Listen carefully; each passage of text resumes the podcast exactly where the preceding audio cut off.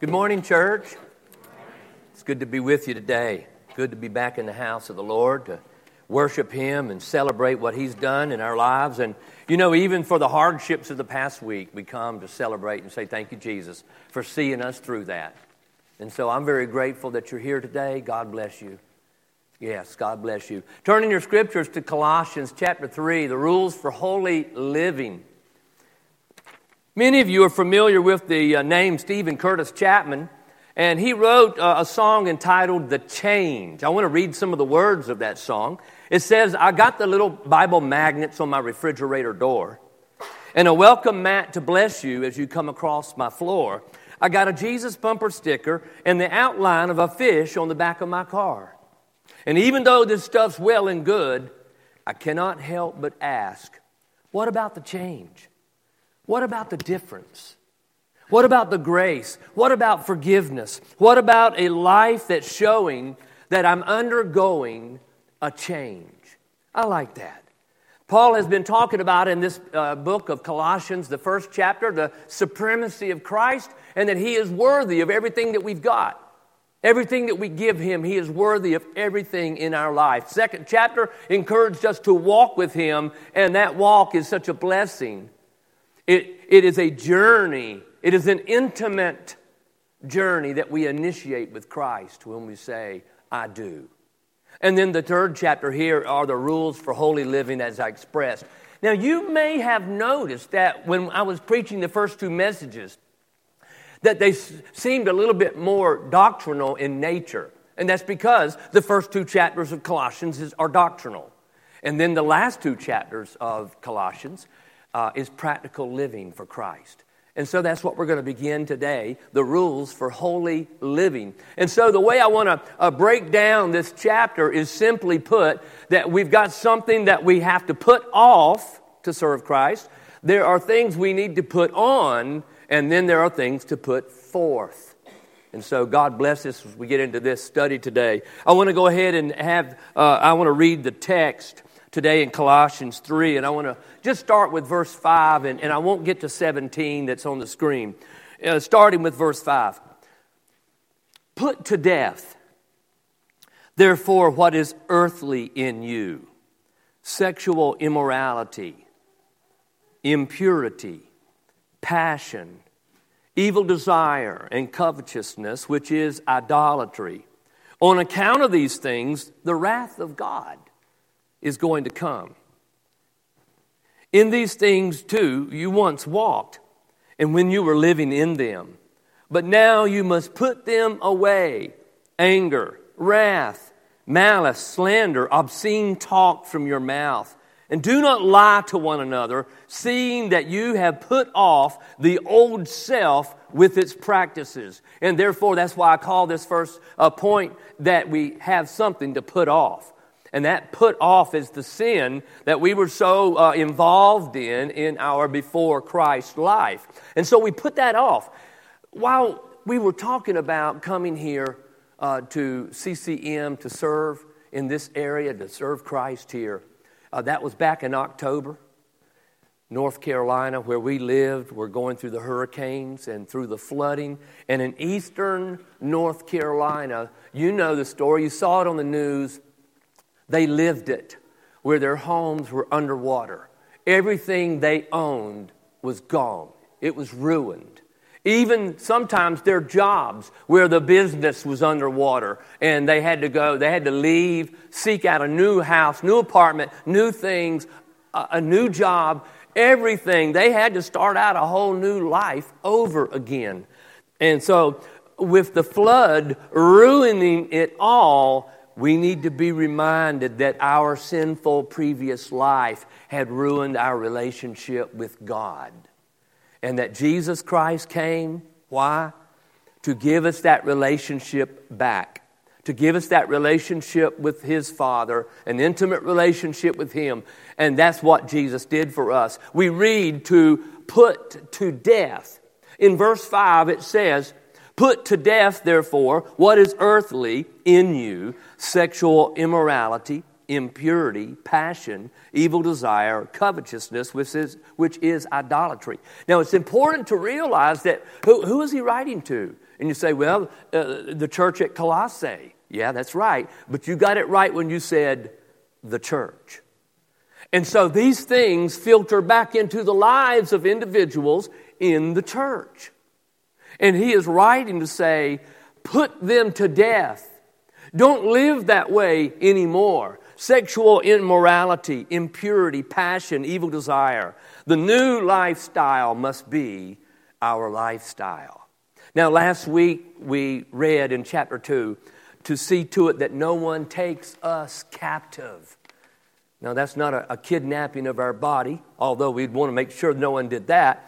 But it is that someone would not take us captive as God's people through uh, worldly philosophy, empty deceit, or through human tradition. Now, there's a lot of traditions that are good. You've got good traditions at your home with your family when you get together, especially probably Christmas time. But there are human traditions that supersede the Word of God. There are human traditions we uphold over the Word of God, and your human traditions can trump the Word of God if you allow it to. And that's what he's talking about. Don't allow the things of this life to trump living for Jesus. So there he mentions in verse 5 some of the sins. That's not a conclusive list. It wasn't meant to be, but that was things that they were struggling with. He's going to mention some more a little bit later in the chapter. But we live in a culture where it's like everybody's doing it. And you know, your mom told you what? Yeah, everybody's doing it, but you're not going to do it. That kind of thing. Well, we have died to ourselves. We died to that sin. We died to that previous lifestyle. And so we put these things off. And listen, if you're thinking I'm okay and you're okay, then try to explain why Jesus had to go to the cross. If everything is okay like it is, why has Jesus got nail prints in his hands? If everything is okay with me and you, then why did Jesus have a crown of thorns pressed upon his brow? He shed his blood because everything is not okay. We have sinned against God. We put off those things. But look at verse 6. Verse 6 says, On account of these things, the wrath of God is coming. So when we think that we can be a Christian and delve back into the previous lifestyle, remember the sobering point of verse 6 that that's why God's going to come back and that's why there's a judgment day. If those things are okay to do and live that way, Paul reminds the church at Colossae, he reminds us, they're not okay. And we need to sober up. Uh, excuse me. We, we do some pretty stupid things in our lifetime, even as Christians. I mean, I've done them. That's how, that's how I know I know to talk like that. I've done some pretty stupid things and I'm sorry before God. I'm telling you that there are things that when we live the life of a hypocrite, that th- there are things out there that we have delved into. The devil tempted us and we, we bit the hook and it left a mark on us and it won't rub off. It's there to stay. And everybody in the end's going to find out, and it's going to be ugly, and uh, you're going to be embarrassed if you keep it up. You need to repent before God.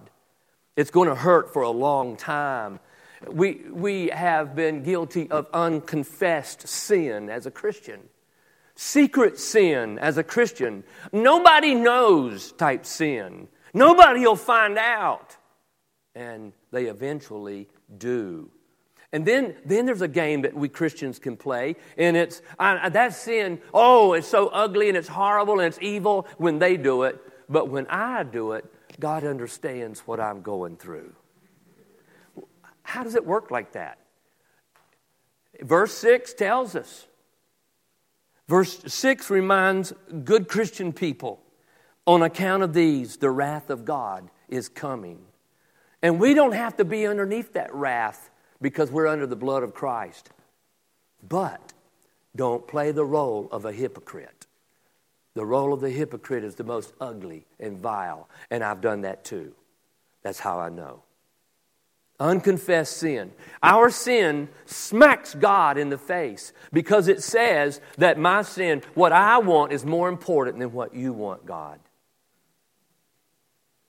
And so, we, we look at the things that we put off. now, you, you're going to think that I have absolutely flipped my wig. Because how many of you back in the uh, 70s and 80s listened to a hard rock Christian group called Petra? okay. I worked many jobs as a young person. I loved having money. And one of the jobs I worked for, the Christian bookstore, Bull Street, Savannah, Georgia. And so I got to go through the new albums when they came in the vinyl long play albums, and it was Petra and it was some sweet rock. But if you had that album, later the eight track, if you had it, you would realize they snuck a hillbilly song on their album. Do you remember that? It was called Lucas McGraw. Let me read you the words of Lucas McGraw. Lucas McGraw, what's come over you? Oh, by the way, this is written through the uh, uh, Robert Hartman of Petra wrote this song, but he wrote it through the eyes of non Christians when they saw one of their buddies become a Christian. Lucas McGraw, what's come over you? We're beginning to think you're touched. We hear you got religion. You, you've not been around to, to see us much. You threw away your corncob pipe and your moonshine brew. And we hear you ain't been doing all the things you used to do. Lucas McGraw, what's come over you? You're shaving every day. You ain't been chasing women and you kissed your wife today. You went to church last Sunday and you shook the preacher's hand, and they say that you've been talking about a home beyond this land. Lucas McGraw, what's come over you? You never cuss no more. We hear you ain't been feuding. You hung your rifle by the door. You take a bath each Sunday, if you need it or not. You go to work on Monday, even when it's hot. And we begin to think that you're touched. And we hear you got religion. You ain't been around to see us much. But you know, we've all been wondering if what you got just might be real. And all the while we're laughing. Is it really God? Is it really God? Is it really God you feel? Lucas McGraw.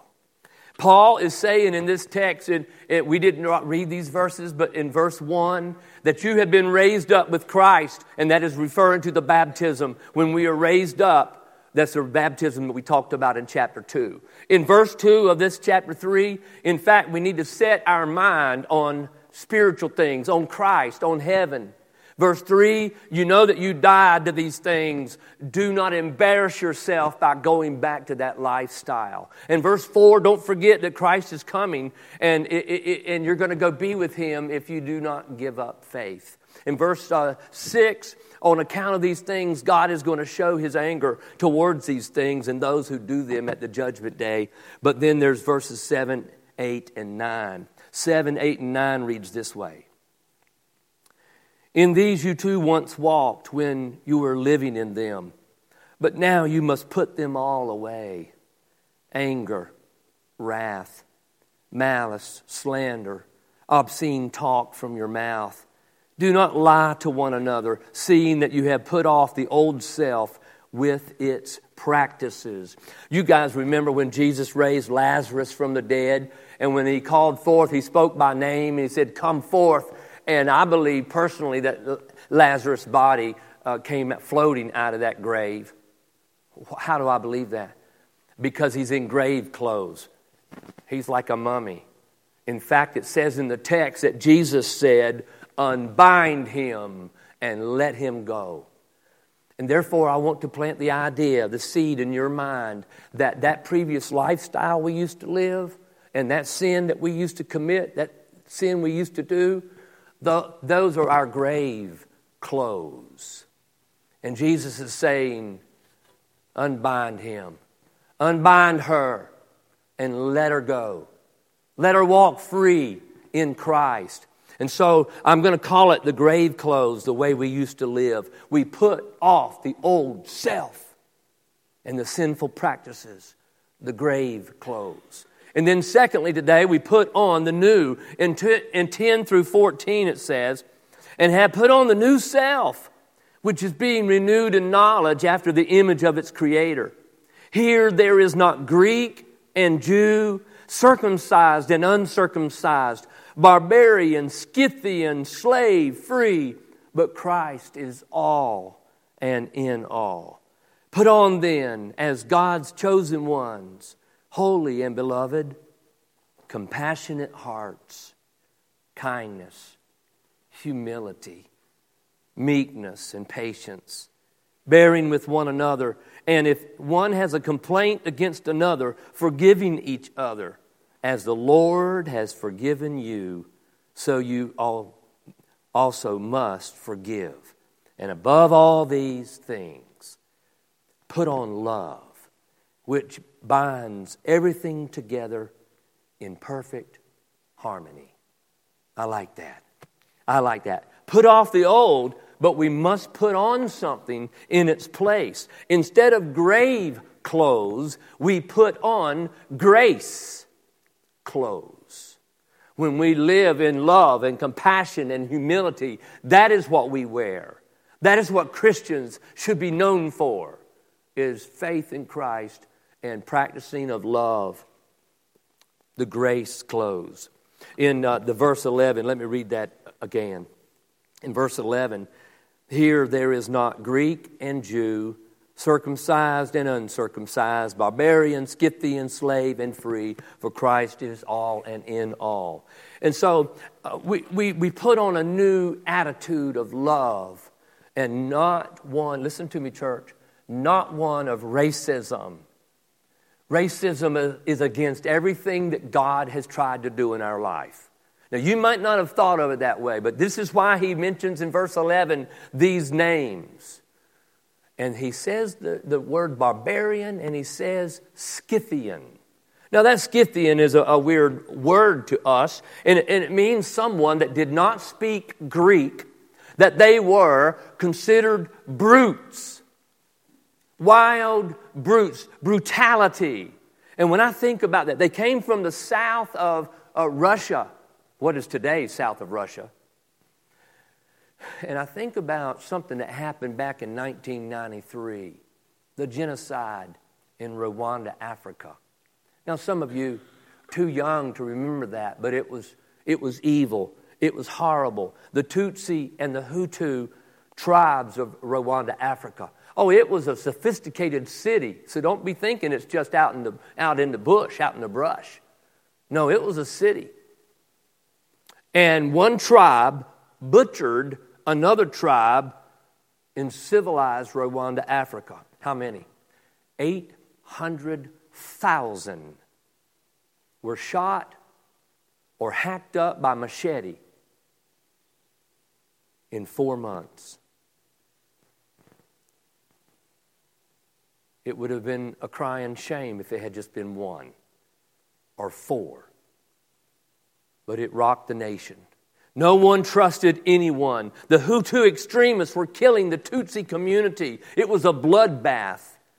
And they, they, the crowds ran in, in, a daze, killing anyone in their path. And, and Paul uses this word Scythian because it's a put down word. That's what it is. It's a put down word, it's, it's name calling. And it's where the sophisticated Greeks, up there where Colossae is, the, the, the, sophisticated Greek teaching, they would use Scythian on someone that was ignorant or a simpleton. And, and Paul is saying, we're not going to treat anyone like that. There's not going to be any name calling. You notice when the name calling starts, the conversation ends. And we're not going to live like that as Christians. And Paul's asking us not to do that. Christ transcends all barriers.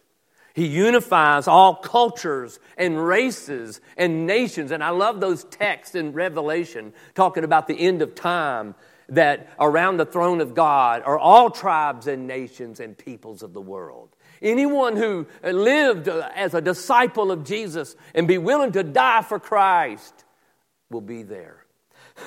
Anyone faithful. We have been recreated in the image of Jesus Christ, the one who created us. In the image of Christ, there is no distinction between blood type and skin color and geographical birthplace. There is, there is no distinction between someone who co- went to college and someone who did not. and someone who's got money and someone who does not. That's foolish talk. We are all one in Christ. There is no class level in the church, in the kingdom of the Lord. There is no higher plane or level or standing. The ground is level at the foot of the cross of Jesus Christ. And we all come, no matter who we are, in repentance of our sin. And we all give up our lives. And we take on Jesus and we put on Christ. And we're baptized into Him. We put on Him as a garment no matter what tongue, no matter what tribe, no matter what nation. All are sinners coming to Christ in faith. And we must believe that. We must live that way, or we are really hypocrites and a blight on the body of Jesus. In the image of Jesus, we must put on grace, clothes. And what do they look like? Verse 12 and 13 says compassion, kindness, humility, patience. Excuse me. Bearing with one another. Ah, let's get back to some of that. Forgiving each other. We forgive just like the Lord forgave us. In fact, who are we to not forgive because Jesus forgave us? And so in verse 14, let's go grab that verse for a moment.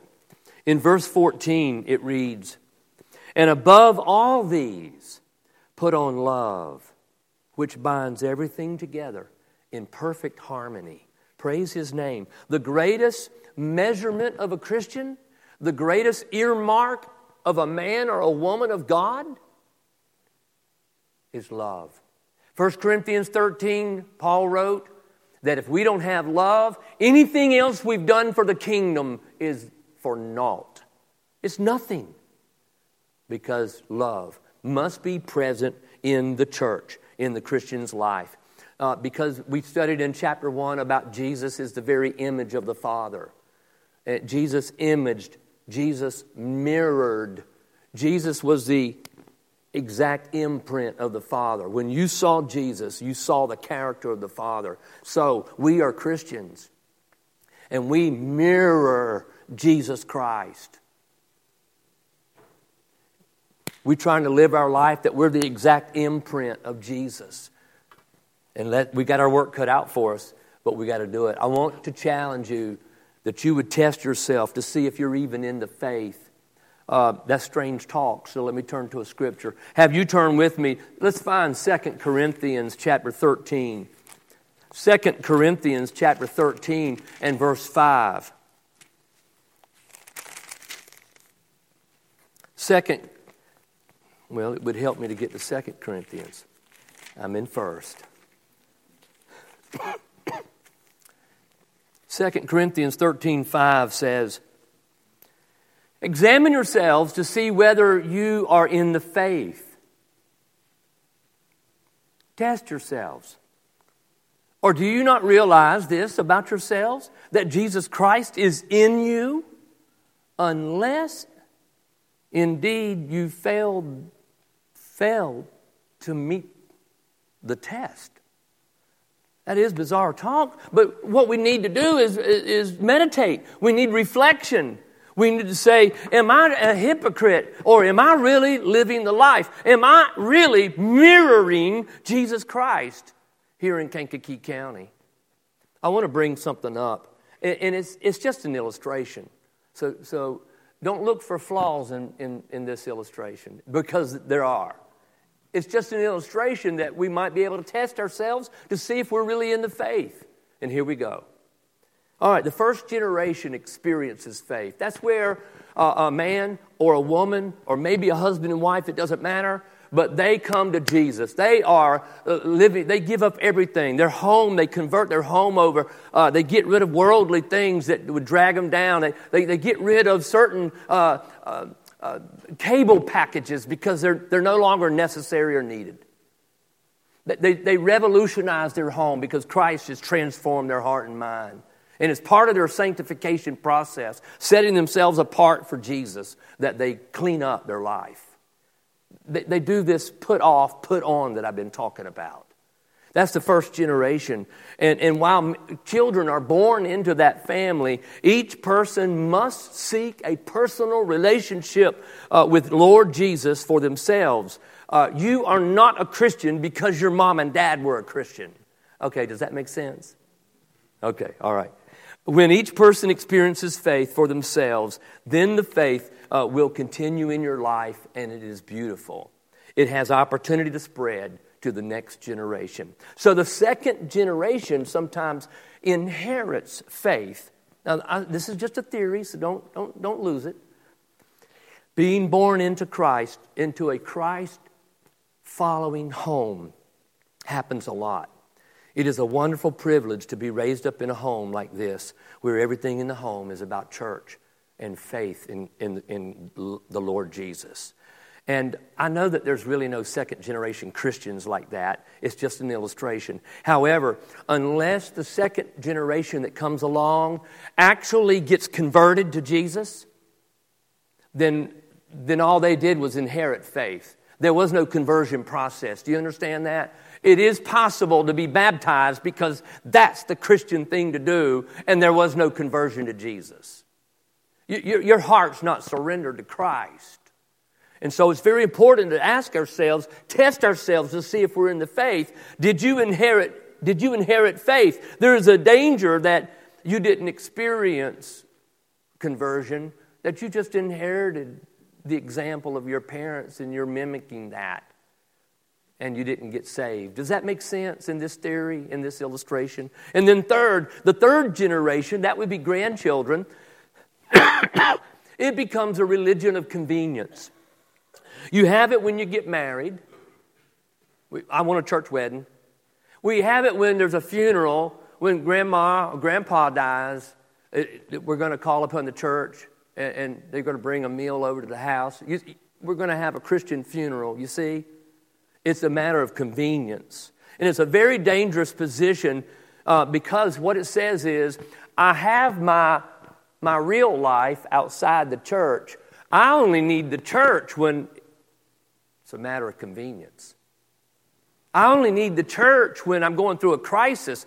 We were in a terrible car wreck last week, you say. And we, we, need, we need the church's prayers. So they call up, and the preacher goes to the hospital and visit. You see, Christianity in that way is just a matter of convenience. There's no conversion to Jesus. Does that part make sense? Okay. It may, it may not to some, but it's just an illustration. What, what that convenience says is I need Jesus in the genie bottle. And I got my life out here. Jesus really isn't part of it. But boy, when I need Jesus, I'm going to rub the genie bottle. Come on out, Jesus. I got, I'm going to give you three wishes. What do you need? And people treat Jesus like that.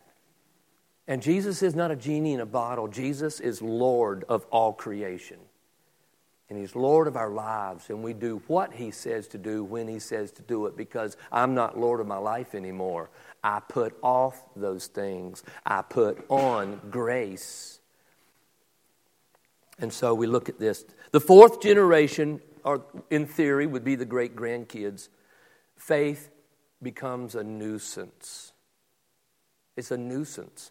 The saddest of all generations is when uh, the generation sees no use in faith at all. It's the worst one. This happens when the transfer of faith from generation to generation fails to move that generation to an experience of conversion in Jesus. And they didn't really give up anything. And, and they're bored with the Bible and they're bored with church and I don't see any need for that and don't believe that. And it's a nuisance. And that can happen. And we need to test ourselves to see where we are, and we need to deal with it and get going. Every son or daughter in our church must experience faith for themselves. It's where we must go through the recognition of sin in our life, and we must go through the struggle of will I live this life for myself? Meaning, if no one else in my family lives it, I'm going to live it. Mom and dad can quit, I'm still here. My brothers and sisters can quit, I'm still here because I gave my life to Jesus. I, Jesus won my heart, and I'm never going to turn my back on him. What is it for you, church? Let me tell you this inherited faith, convenience faith, and nuisance faith. If we live those three, the church is dead. We're going through the motions. It'll die. There will not be a church. And so we will become, verse 2 in chapter 3 of Colossians. In verse 2 says, Set your minds on things that are above, not on things that are on the earth. Put off the sin, grave clothes. Put on Christ like character, grace clothes. And then I want to get ready to close with this third point. The third point is to put forth in verses 15 through 17. Let's read them.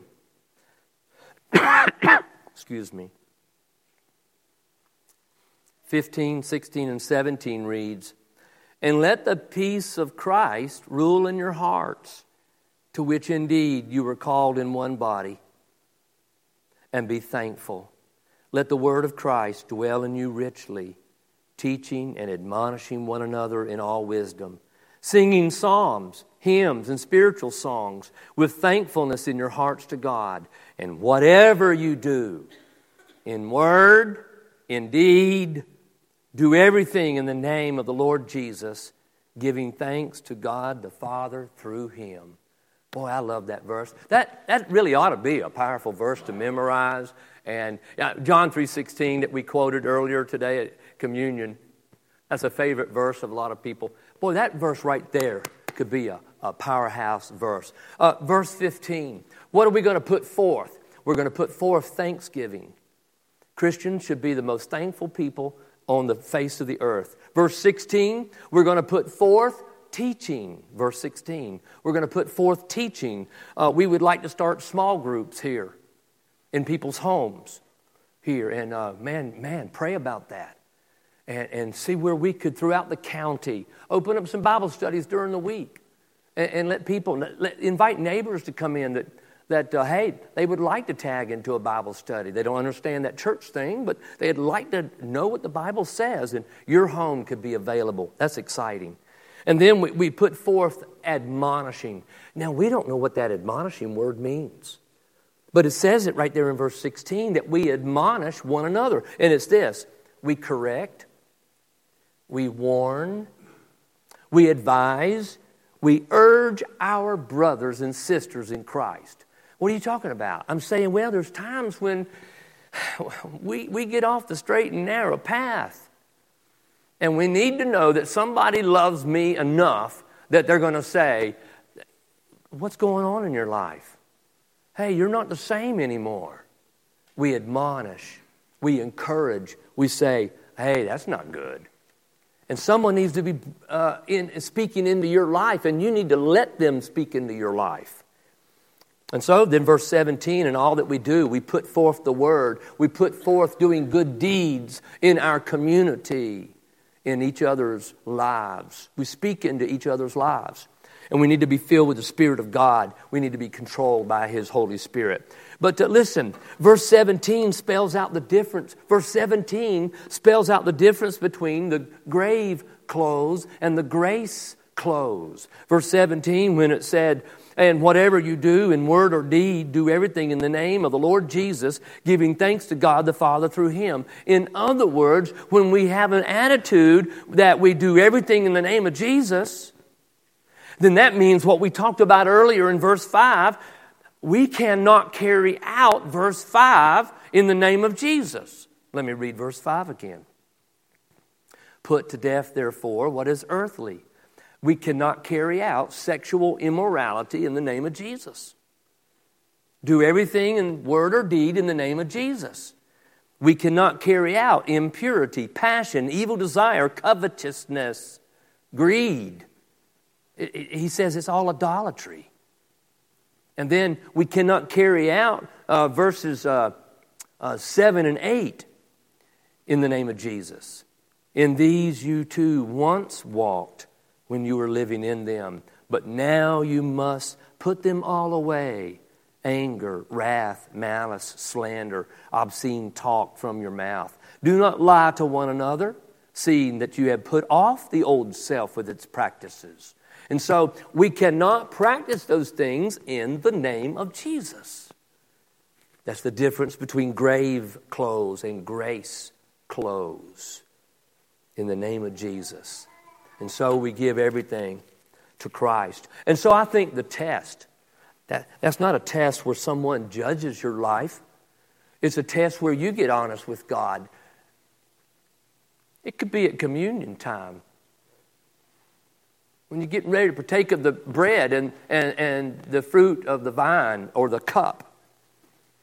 And you're thanking God for your, your forgiveness. He forgave you and you're remembering some things that you've been practicing in your life, and, you just feel so horrible, you feel so guilty for it, and you test yourself and you say, I, am I'm, I'm going to stop that. I want my life to count for Jesus. And it, it might be a communion time, the Lord's Supper when we do that.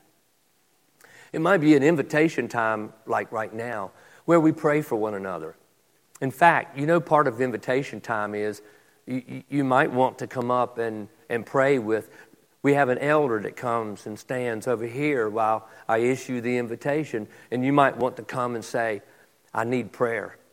And they'll pray with you today. We don't want you to leave the room without feeling those prayers before you leave. Praise God. But part of that test, that evaluation, is where we say, Lord Jesus, I'm so glad you died for me. I am so unworthy. I do not deserve this. I'm going to I'm going to give my life to you. And I repent of that lifestyle. I will not live like that anymore. And you go home and you start throwing some stuff away before you get home. You say, if you've never been immersed, if you've never been dunked, if you've never been planted underwater, you do that. That's the way John the Baptist did it. That's the way Jesus did it. That's the way the apostles did it. And we practice that today. We get dunked under the water. Because, why? It's a burial. Jesus died, was buried, raised to new life. We die with him, and we are raised to walk in newness of life. And so that's the invitation. But understand this whereas you're gaining a Savior, you're also gaining a Lord and you give everything of your life to Him right now, it's not yours anymore. You put that off. You put on His character. You live by His teachings. And you put forth a life of praise and thanksgiving and the Word of God. Would you answer an invitation like that, where you're forgiven of your sins? You're given the gift of God's Holy Spirit? That your name is put written in the Lamb's book of life? Would you answer, answer an invitation like that where you say, I, I, I am so humiliated that I have sinned against this great God, and I will give my life to Him and live for Him daily for the rest of my life? Could you serve a God that's so loving and caring? Give your life to Him today. Let's pray. Heavenly Father, I bow before you today, knowing that I have not lived this life perfectly. That embarrasses me, Lord. But I also pray, dear God, for men and women and boys and girls here in this auditorium. I pray for them, dear God, because they may have struggled as well. They may not have gotten it down pat.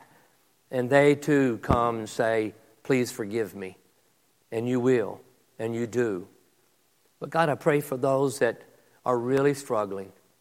I pray, Father, for those that never gave their life to Jesus, that they would do so today and they would reap the benefits of love, peace, and joy having Jesus. So may you be praised and lifted up today, dear God, as people respond. In Jesus' name, amen.